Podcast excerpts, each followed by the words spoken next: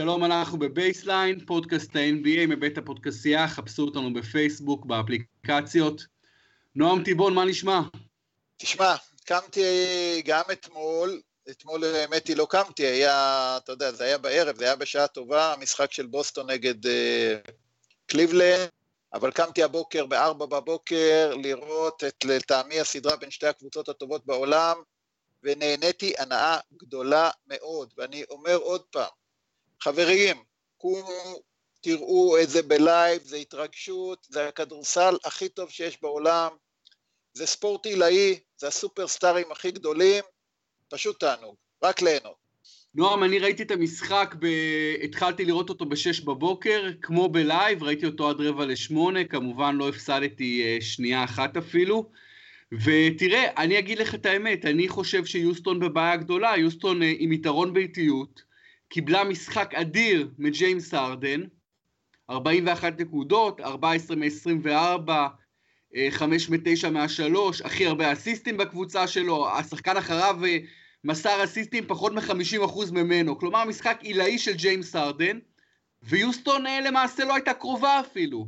למה אתה מייחס את הפער הכל כך גדול הזה, כאשר יוסטון מקבלת כזה משחק מפלצתי מארדן? אני אענה לך על השאלה, ואני רוצה להתחיל במשהו שאתה יודע, תפס אותי במשחק, איזו הערה קטנה של שימי ריגר, שאני חושב עליה כבר הרבה זמן. תראה, היה שם באמת הפצצה מצד אחד של אבו זקן, ארדן, ומצד שני של KD, שהוא באמת, אה, איך, בלתי ניתן לעצירה, בוא נגיד ככה. ואז באיזשהו שלב סימי ריגר אמר, אם אוקלהומה המיתולוגית במקום לתת להארדן ללכת, הייתה מוכרת את ווסטברוק, והם היו משחקים ביחד, שני הסופרסטארים האלה, זאת הייתה קבוצה שהייתה לוקחת הרבה אליפויות, ואני כל כך הסכמתי עם העניין הזה, שמע, היו שם באוקלהומה שלושה שחקנים שהם היום, אתה יודע, ב top five של הליגה, צעירים, מלאי אנרגיה, והם פשוט, החלטות איומות של ההנהלה, הביאו לזה שהארדן עזב והפך להיות כוכב כל כך גדול ביוסטון, דורנט עזב ולוקח אליפויות בקצב בגולדן סטייט, ואוקלהומה מתפרקים, ואתה יודע, זה, זה ההימור הזה על ווסטברוק, שהוא שחקן כל כך מוכשר, אבל גם כל כך בעייתי, וכל כך סתום, תראה, תראה מה, תראה איפה הם ואיפה הוא, וזה היה ממש מעורר מחשבה. מכאן, באמת, בואו נדבר קצת על גולדן אה, סטייט. תשמע, אני חושב שההבדל הגדול בין יוסטון לבין גולדן סטייט זו ההגנה. ליוסטון אין הגנה, אין להם הגנה, הם לא, הם לא קבוצה הגנתית, הם קבוצה התקפית מהמעלה הראשונה, אבל הם לא, לא הצליחו לתת מענה למשחק האדיר של התנועה של גולדן סטייט, הם לא הצליחו לתת מענה לדורנט, הם לא הצליחו לתת מענה לקליי תומפסון, באמת באמת אני חושב שההגנה של גולדן סטייט ניצחה כאן את המשחק.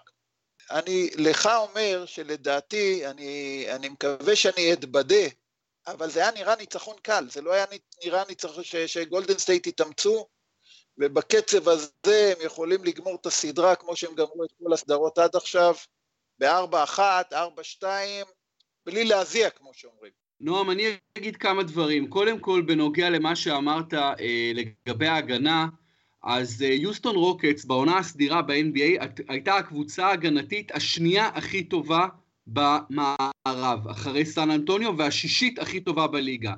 אה, גולדן סטייט למשל הייתה הקבוצה התשיעית הכי טובה בהגנה בליגה. לגבי הפלייאוף, פתאום גולדן סטייט ראשונה, הקבוצה ההגנתית הכי טובה, ויוסטון הקבוצה השלישית הכי טובה בפלייאוף בהגנה. אני מדבר על defensive rating, שזה אה, שקלול שלוקח הרבה מאוד פרמטרים הגנתיים, כמה נקודות קלעו נגדך, באיזה אחוזים, כמה חטפו נגדך, כל, כל הפרמטרים, ומשקלל אותם יחד. אז יוסטון היא לא קבוצת הגנה חלשה כל כך, זה דבר ראשון. דבר שני, אה, אני חושב שזה משחק של התקפות. מה אני, מה אני בא להגיד? אני אומר שהגנה טובה לא עוצרת התקפה טובה.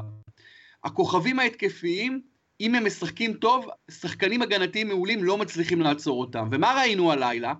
ראינו את ג'יימס הארדן בלתי ניתן לעצירה, נותן משחק אדיר למרות ההגנה המצוינת של גולדן סטייט, ופשוט ראינו אותו מקבל מעט מדי עזרה מהחברים שלו. קריס פול נתן משחק בעיניי בעייתי מאוד. הוא אמנם סיים אותו עם 23 נקודות, אבל 6 מהן היו ב garbage, עד אז זה היה 5 מ-14 מהשדה, מסר רק שלושה אסיסטים, שלושה אסיסטים בלבד לקריס פול, ג'יימס הארדן מסר אפילו שבעה, ובאמת אני חושב שקריס פול לא הופיע, אני חושב שטרבור אריזה מבחינה התקפית לא הופיע, אריק גורדון למעט כמה דקות טובות לא מספיק הופיע, ובסוף ראינו כוח אש של גולדן סטייט עדיף על כוח האש של יוסטון. אתה מסכים? תראה, אני בגדול מסכים, אבל אני רוצה להגיד לך משהו לגבי הסטטיסטיקות, וזה, יש לי ויכוח גדול עם חולי כדורסל כמוך.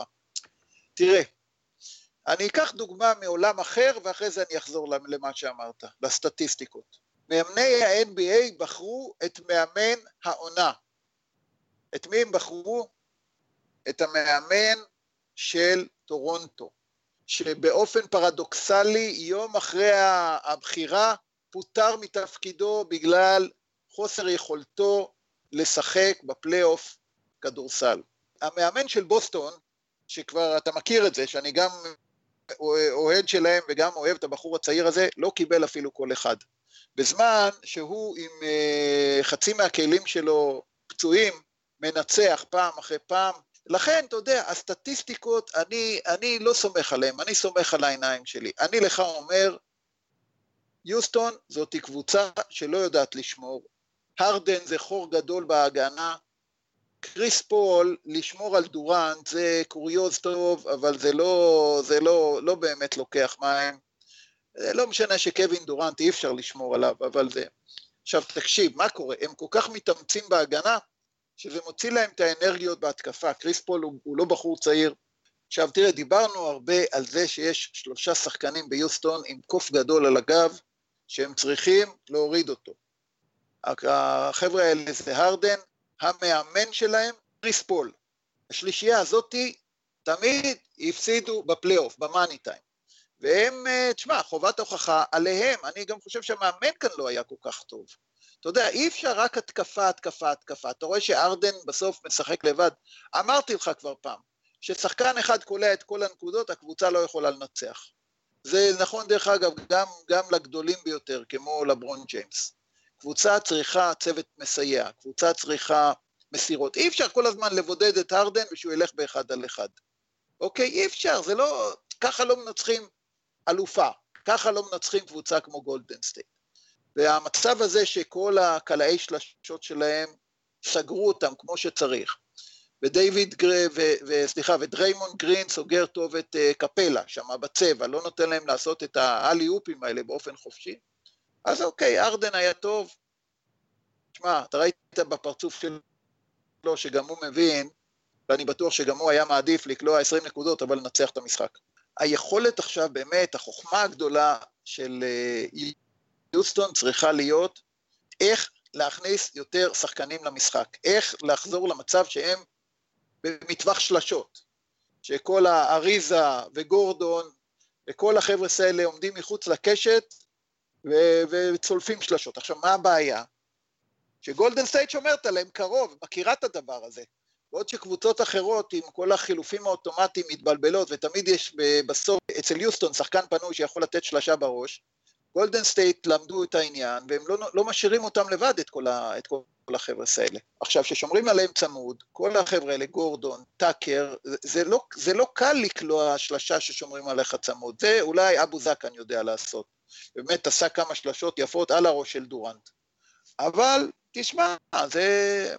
אני, אני בתחושה שתראה, אה, צריך לראות איך יהיה המשחק הבא, כן? אבל אני בתחושה שגולדן סטייט רוצים לנצח גם את המשחק הבא, הם רוצים לדרוס אותם, הם לא רוצים לנצח אותם, הם רוצים לדרוס אותם. נראה, נקווה מאוד שיוסטון יעשו חושבים, הם צריכים להכניס עוד שחקנים למשחק, אמרת את זה מאוד נכון.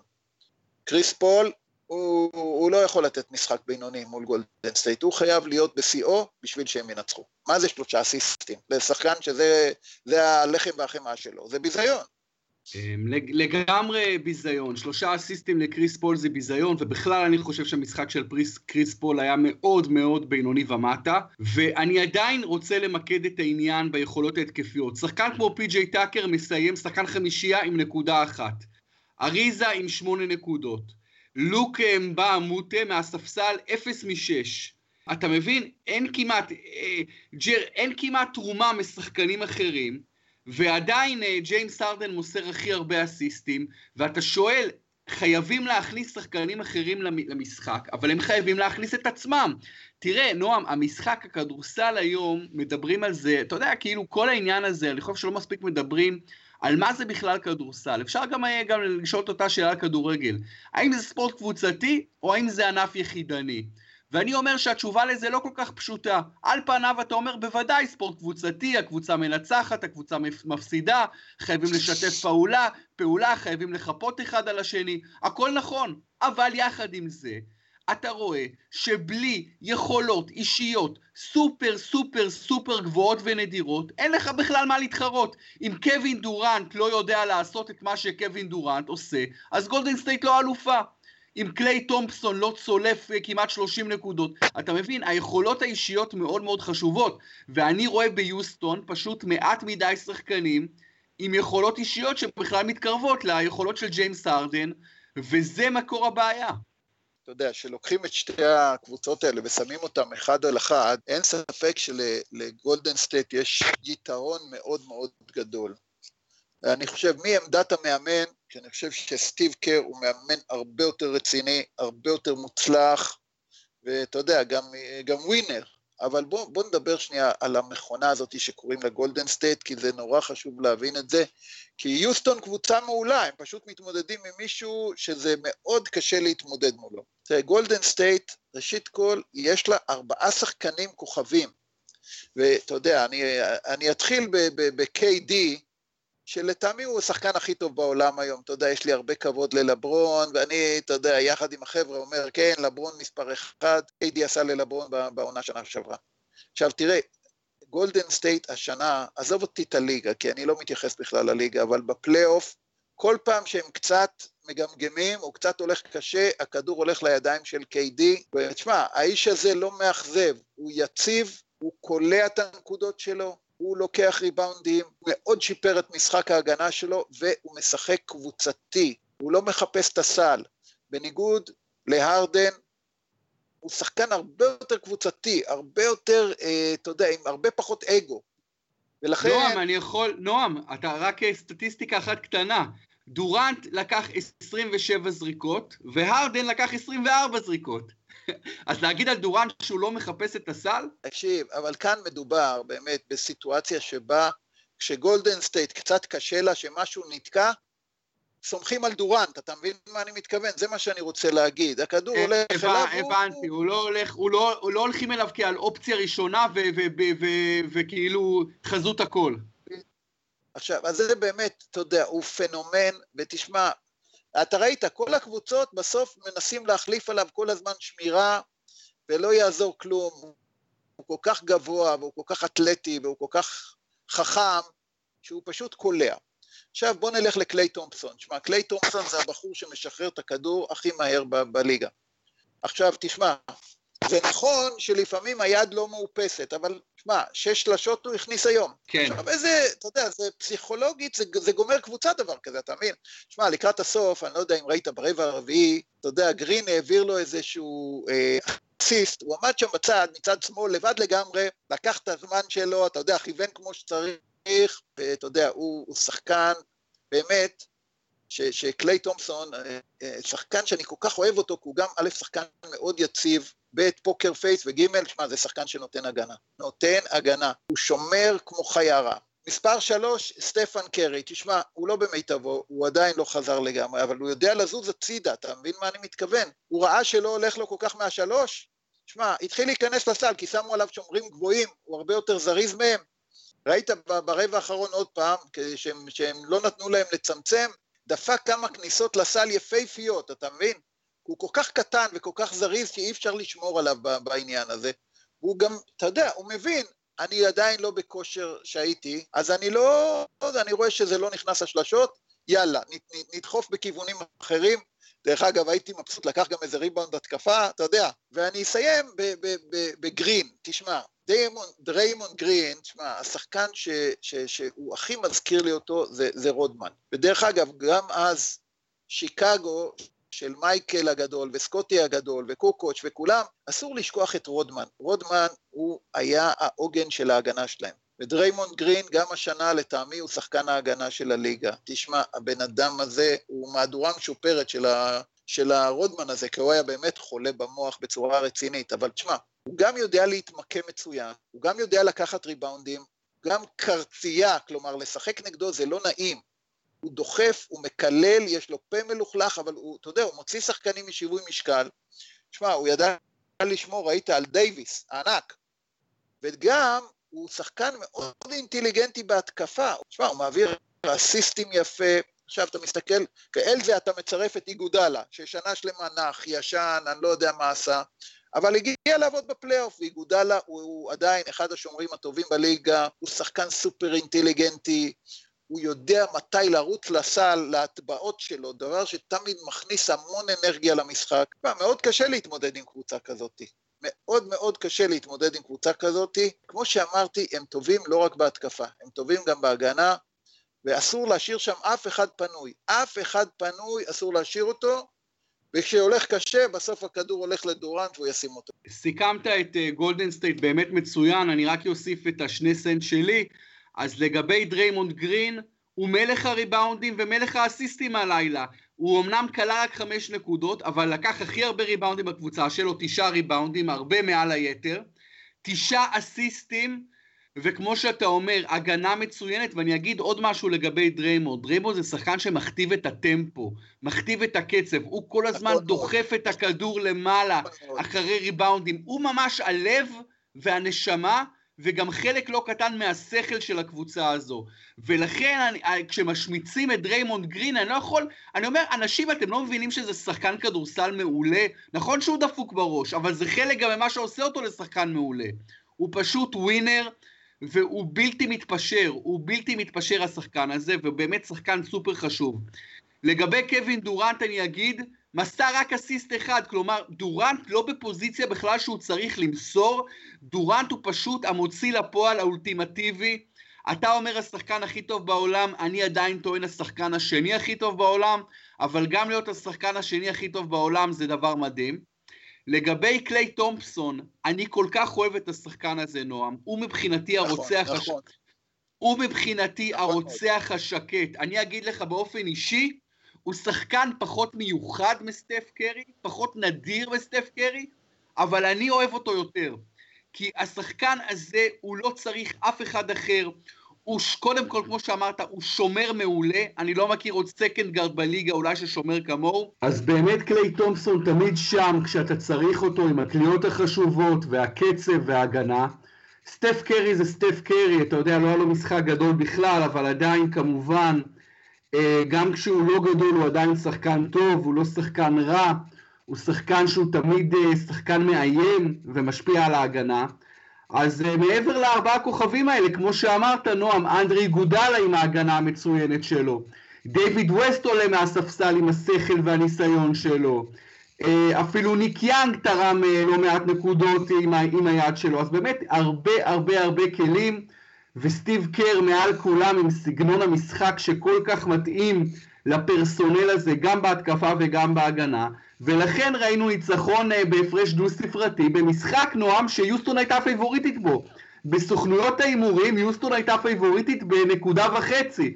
כלומר, יוסטון, אה, אתה יודע, יוסטון באה פייבוריטית בבית שלה, מקבלת משחק עצום מג'יימס ארדן, אני לא רוצה להאשים אותו בשום דרך בהפסד הזה, ממש זה יהיה לא הוגן לעשות את זה, כי הוא את שלו עשה ומעבר לזה, ועדיין הפערים אה, היו גדולים. מה התחזית שלך לכל הסדרה הזו, נועם? תראה, אני חושב שהמשחק הבא הוא מאוד מאוד מאוד חשוב, אה, שכן, יש כאן הרבה עניין של שבירה פסיכולוגית. אה, אני חושב שיוסטון זאת קבוצה שיודעת גם לנצח בחוץ.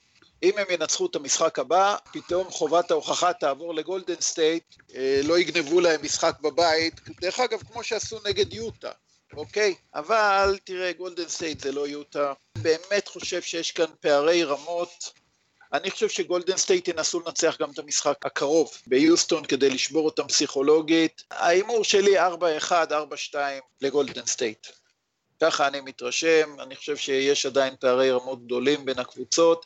אני גם חושב שאנחנו נמצאים במצב שבו, אתה יודע, כשיוסטון יש לה את המחלה הזאת שמשהו לא הולך, אז הרדן מתחיל לשחק לבד, וכשהרדן משחק לבד הם לא מסוגלים לנצח. אז הדבר הכי חשוב עכשיו מבחינתו של דנטוני, להרגיע את הקבוצה שלו ולשחק במשחק של השלשות. הוא צריך, לא שהרדן יקלע 50 נקודות במשחק הבא, שהרדן יקלע 30, אבל שהוא יקבל שלשות גורדון, שהוא יקבל שלשות מטאקר, שהוא יקבל שלשות מאריזה, זה, הדרך היחידה שלהם לנצח, דרך השלשות. אם לא יהיו שלשות, גולדן סטייט לדעתי טוחנים אותם גם במשחק הבא. אתה אומר, אה, אסור שארדן ישחק לבד, אבל גם בתחילת המשחק, אתה בטח זוכר, הוא שיחק לבד, פשוט הוא קלע כמו מטורף.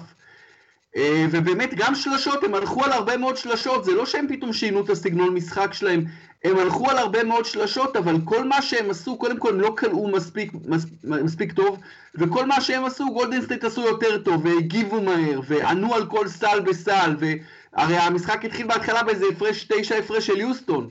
אז באמת אה, צריך לקלוע את השלשות, צריך ששחקנים יופיעו. זה זמן הכסף הגדול, אתה צריך את ה big time players שיופיעו, שישחקו כמו big time players, אתה צריך משחקים יותר טובים מכמה שחקנים של יוסטון, ואם לא, זה באמת יהיה כמו שאתה אומר, אה, ואגב, יכול להיות שגם אם הם ישחקו יותר טוב, עדיין הם יפסידו 4-1-4-2. אני מסכים איתך שמבחינת, אה, אם מסתכלים על זה מבחינה שכלתנית בלבד, אז גולדן סטייט שווה ניצחון בסדרה הזאת 4-2, אה, 4-1, למרות שיוסטון בעונה הסדירה ניצחה שבעה משחקים יותר, אבל כמו שאתה אומר, זה בסך הכל עונה סדירה, זה לא ממש הדבר האמיתי. בואו נעבור לצד השני של ארצות הברית ולמשחק הכל כך גדול שראינו מהקבוצה האהודה עליך, בוסטון סלטיקס. אף אחד לא ציפה לכזה דבר, סוכנויות ההימורים אמרו שקליבלנד פייבוריטית בנקודה אחת, כלומר משחק שהוא 50-50 למעשה, שבוסטון ניצחה ב-25 הפרש. אה, מה קרה שם, נועם? כשאתה הולך לנתח את התופעה שקוראים לה בוסטון, אתה צריך להתחיל מהמאמן שלהם. תשמע, אין דבר כזה. אין דבר כזה. הוא, הוא מאמן כל כך חכם, הוא מאמן כל כך, תשמע, הוא מבצע את ההתאמות הנכונות, תשמע, זה פשוט, זה פשוט מדהים לראות את זה. אני לא יכול להסביר לך כמה... תראה, בוא אני אסביר לך משהו. תחשוב פסיכולוגי, קבוצה עושה מהלך אדיר ומביאה שני סקוררים הכי טובים, הכי טובים שהם יכולים להשיג, אוקיי? הראשון, היוורד, נפצע ביום הראשון, במשחק הראשון, כן? השני, שעליו בעצם בונים את כל השיטה, קיירי, נפצע בעצם לא מגיע לפלייאוף. תחשוב, זה, מבחינה פסיכולוגית יש כאן משהו נורא קשה. ובוסטון, וזה דבר מדהים, זה האופי הזה שנשאר שם בבוסטון גרדן מימי, מימי לארי ברד, ברד אורבך הגדול. לחימה, לחימה, לחימה, אבל לחימה זה לא מספיק, ובא כאן מאמן שבאמת יודע, אתה יודע, כל פעם שנפצע לו שחקן, איפה הגיע טרי רוזייר? מי, מי שמע עליו? עכשיו, גם ג'יילן בראון וגם טייטום, שמע, זה שחקנים, שמע, זה rookies אמיתיים, אתה מבין מה אני מתכוון? שחקנים צעירים, עוד לא מכירים את הליגה, ועליהם אתה מוסיף את אה, סמארט ואת מוריס, ואת, שמע, זה בסוף, בוא נגיד ככה, זה לא, אף אחד מהם לא, לא נכנס בחמישיית העונה, בחמ... ובכל זאת השלם עולה על חלקיו בגלל עבודה משובחת של המאמן של בוסטון. זה עבודה ממש ממש, אה, זה מדהים הדבר הזה, תדע לך, איך שהוא אה, מצליח כל כך יפה לסדר את הקבוצה. עכשיו תשמע, הוא, עוד פעם, אתה אומר הכל התקפה, אני אומר הכל הגנה. הוא הצליח להבין איך לשתק את לברון, אוקיי? עכשיו, זה דבר מאוד לא פשוט לש, לשתק את לברון. זה דבר מאוד לא פשוט. עכשיו, תראה, כאן אני אומר לך דבר אחד, אני רוצה, ממש מחכה לראות את המשחק הבא. כי לברון ג'יימס אמר משהו, ואני אף פעם לא מזלזל במה שהמלך אומר, הוא אמר, אני תמיד עושה ככה, אני במשחק הראשון מרגיש את היריב, מתאים את עצמי ומוצא פתרונות. אין ספק ש, שלברון, לברון, לברון לבד לגמרי. אני חושב שמה שברד סטיבנס עשה, בעצם גרם ללברון להיות עוד יותר לבד. עכשיו, תוסיף לזה יום שהם לא פוגעים. אתה יודע, כל השחקנים של בוסטון, של, של קליבלנד לא פוגעים. ולברון לבד לגמרי, היחידי שעוד קצת עוזר זה, זה, זה לאב. אתה יודע, כל החבר'ה האלה, ג'י.אר סמית, כל החבר'ה של השלשות לא פוגעים, לא פוגעים, אבל תראה, אני אגיד לך מה הפתיע אותי מאוד.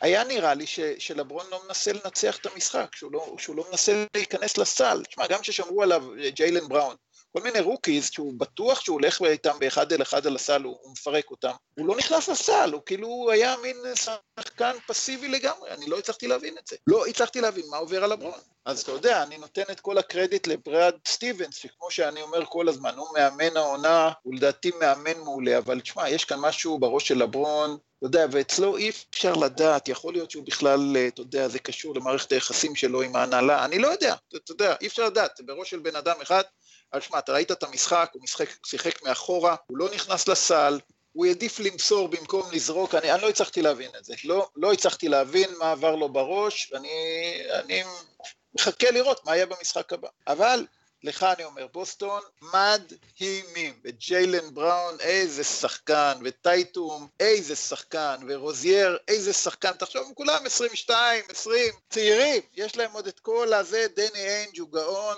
שמע, החבר'ה האלה ידברו חזק, ולדעתי, תראה, לא דיברנו מספיק על הדרך שבה הם ריסקו את פילדלפיה, אבל זה לדעתי הוא ירדוף את פילדלפיה עוד הרבה שנים. אני לא מחזיק מאמביד, אמרתי לכם כל הזמן, הוא קשקשן, הוא ברגעים הגדולים רועדות לו הברכיים. אני חושב שגם בן סימונס, אם שחקן לא יודע לזרוק משלוש, הוא מאוד מוגבל ב-NBA. כי אז מתחילים ללחוץ אותו בשמירה אישית, ואם הוא לא מאיים על הסל מהשלוש, זה מאוד מגביל אותו. ולכן, שמע, בוסטון אה, אהובתי, באמת, אנחנו מחזיקים להם אצבעות ומקווים, מקווים, מקווים, מקווים שינקמו על ההפסד הקשה שנה שעברה מול אה, לברון ויעלו לגמר, ואני רואה את בוסטון בהחלט כשושלת הבאה ביום שגולדן סטייט ירדו מה, מה, מהבמה עוד שלוש-ארבע שנים, אם בוסטון ימשיכו לנהל את עצמם כמו שצריך, הם הקבוצה הבאה. מעניין מאוד. אה, נועם, רק לגבי לברון, מה שאתה אומר, אפילו צריך להגיד את זה בצורה יותר אפילו בוטה.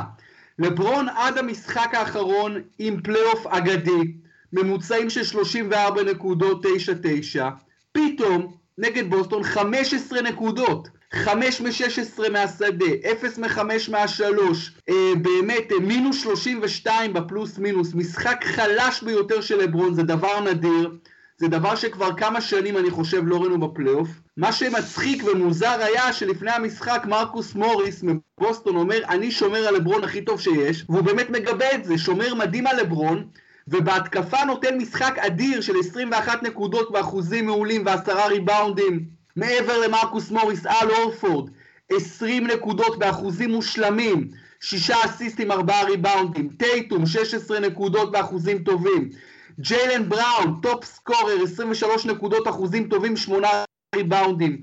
באמת ראינו מאמץ קבוצתי אדיר של אה, בוסטון, ניצחון, אה, לא ניצחון, אלא פשוט אה, מחצו אותם. ברד סטיבנס, שמע, זה מעניין, כי אף מאמן, כמו שאמרת עוד קודם לכן בפודקאסט, לא בחר בו בתואר מאמן העונה. וזה מאוד מוזר, אתה יודע, יש 30 קבוצות ב-NBA, 29 מאמנים אחרים, אף אחד לא בוחר בו. בחרו רבים מאוד בדוויין קייסי שסיים ראשון במזרח, הוא באמת זכה בתואר מאמן העונה, אבל ברד סטיבנס עשה, גמר מקום שני במזרח בלי גורדון היוורד, בלי לפ... אה, שלבים, אה, אה, שלבים נרחבים, בלי קיירי ארווינג הכוכב, אבל אתה יודע, מה, מה הקטע פה? יכול להיות שלא היה משהו מכוון, נועם, כי בסך הכל הם יכולים לבחור רק מאמן אחד. אז יכול להיות שאצל רבים ברד סטיבנס היה שני או שלישי, היו עוד כמה מאמנים שנתנו עונה מצוינת, אה, מייק דנטוני, אבל יש גם תיאוריה שאומרת שהמאמנים האחרים לא אוהבים אותו, כי הוא לא מסתחבק איתם והוא לא חבר שלהם, והוא בן אדם מאוד מאוד פרטי ומאוד שקט, אז יש גם תיאוריה כזאת, שהם לא אוהבים אותו יותר מדי. בכל מקרה זה לא משנה, הוא מאמן ענק, בוסטון משחקת, כמו שאתה אומר, אה, שלם שגדול מסך על הקו, ואסור גם לזלזל בסך חלקיהם, כי זה שחקנים טובים שם, טובים מאוד. השאלה מה יהיה הלאה בסדרה. לס וגאס אומרת משחק שני בוסטון פיבוריטית בנקודה. כלומר שוב אומרים המשחק הזה לגמרי לגמרי כמעט לגמרי 50-50. האם אתה מסכים עם, ה, עם, ה, עם המחשבה הזאתי? ואיך אתה רואה את המשך הסדרה הזו? האם לברון יחזור לעצמו? יחזור לעצמו מהר? אה, והאם קליבלנד יכולה לקחת את הסדרה הזאת או לא? תראה, בוא נגיד את האמת, אם לברון מנצח את המשחק הלילה, אז, אני, אז אתה יודע, הוא עמד במטרה שלו. הוא, היה, הוא רצה לגנוב משחק אחד, לקבל את, ה, את הביתיות. הסדרות בין קליבלנד לבין בוסטון גם שנה שעברה הן סדרות כאילו מאוד קיצוניות, אתה מבין מה אני מתכוון? בין מאוד, ניצחונות מאוד. לתבוסות, בין ניצחונות לתבוסות, יש בזה משהו כאילו זה. לך אני אומר, אתה יודע, לברון, אם הוא מנצח הלילה, אפילו בנקודה, הוא עמד באופן מלא במטרות שלו, ואז הסדרה פתוחה לחלוטין עם יתרון לקליבלנד. ולכן היתרון הכי גדול עכשיו, הדבר הכי חשוב עכשיו, זה באמת בוסטון, הם חייבים לנצח. ולברון, תראה, אני אגיד לך משהו על לברון. לברון ניצח את גולדן סטייט הגדולה, אחרי שהם כבר הובילו בשלוש, אה, בשלושה משחקים. שלוש אחת, כן. אתה יודע, כן, אתה יודע שזה דבר נדיר ביותר, זה לא קורה הרבה, זה נדיר, ולכן יש בן אדם שמסוגל להחזיר את, ה... את הקליבלנד לתמונה, זה לברון, אני באופן אישי, לא, איך אומרים, אה, סומך על אה, ברד סטיבנס שידע לעשות את ההתאמות הנכונות, ומקווה מאוד שבוסטון ינצחו, אבל אני יודע שאם הם לא ינצחו השנה, אז הם ינצחו שנה הבאה. אגב, מה שמעניין בהקשר של בוסטון, בגלל שהצעירים שם פרצו בכזאת צורה מדהימה, אז הם אומרים, בואנה, אולי, אולי קיירי ארווינג מיותר, ואפשר להשיג עליו המון המון המון בטרייד, כי זה בכל זאת קיירי ארווינג, אז כבר יש דיבורים שאולי אפילו קיירי ארווינג לא יישאר. אני לא הייתי הולך כל כך רחוק, אני עדיין חושב שקיירי ארווינג הוא עדיין השחקן הכי טוב בקבוצה הזו. תקשיב, אתה, אתה כל כך צודק, ומי שאמר את זה פשוט לא מבין מהחיים שלו. את האליפות לא לוקחים במזרח. בשביל לנצח את גולדן סטייט, או בשביל לגרד את הזקן של, של, של הרדן, הם צריכים את קיירי בשיא, בשיא הכושר. את, את קיירי בשיא הכושר, ולכן אני באמת חושב, בוסטון היא קבוצת העתיד, אני מקווה שהיא לא תעשה שטויות ולא תעשה טריידים, ויאללה, שאנחנו נהנה מכדורסל טוב, וזהו, קשקשנו מספיק, אני חייב כבר אה, לסיים לצערי, אבל בואו נדבר עוד פעם שבוע הבא. בכיף נועם, אני רק אגיד הלילה, הלילה משחק אדיר, כל העניין הזה של לברון נגד בוסטון זה שנים, אפשר לעשות על זה סרטים וספרים, כל, לברון היו לו תסוגות מדהימות נגד בוסטון ונפילות מדהימות נגד בוסטון, אז המשחק הלילה יהיה מרתק וקריטי. עוד משהו שרצית לומר, דבר אחרון לפני שסוגרים, נועם? קומו, תסתכלו על המשחקים. אנחנו רואים משחקים ברמה הכי גבוהה בעולם, אנחנו רואים את הכוכבים הכי גדולים בעולם, זה פשוט הנאה צרופה. וגם לקשקש על NBA זה תחביב בריא וטוב. שיהיה לכולנו יום טוב. כל מילה נועם, ומי שמקשיב לנו, אני בטוח גם רואה את המשחקים, אז אנחנו נמשיך אה, לקשקש בהמשך הפלייאוף. תודה רבה נועם, היה מאוד מעניין, והמון המון תודה. להתראות ותודה שהייתם איתנו כמובן בבייסליין, הפודקאסט שלנו, בפודקאסייה. תמשיכו להיות איתנו עד סוף הפלייאוף. אגב, יש lottery הלילה, גם יהיה מאוד מעניין לראות איזה קבוצה אה, זוכה ב lottery, מה יהיה סדר הבחירה. אנחנו נמשיך להיות עם הפלייאוף הזה, כמובן עם כל יתר הפודקאסטים של הפודקסייה. אז אה, תודה רבה ולהתראות.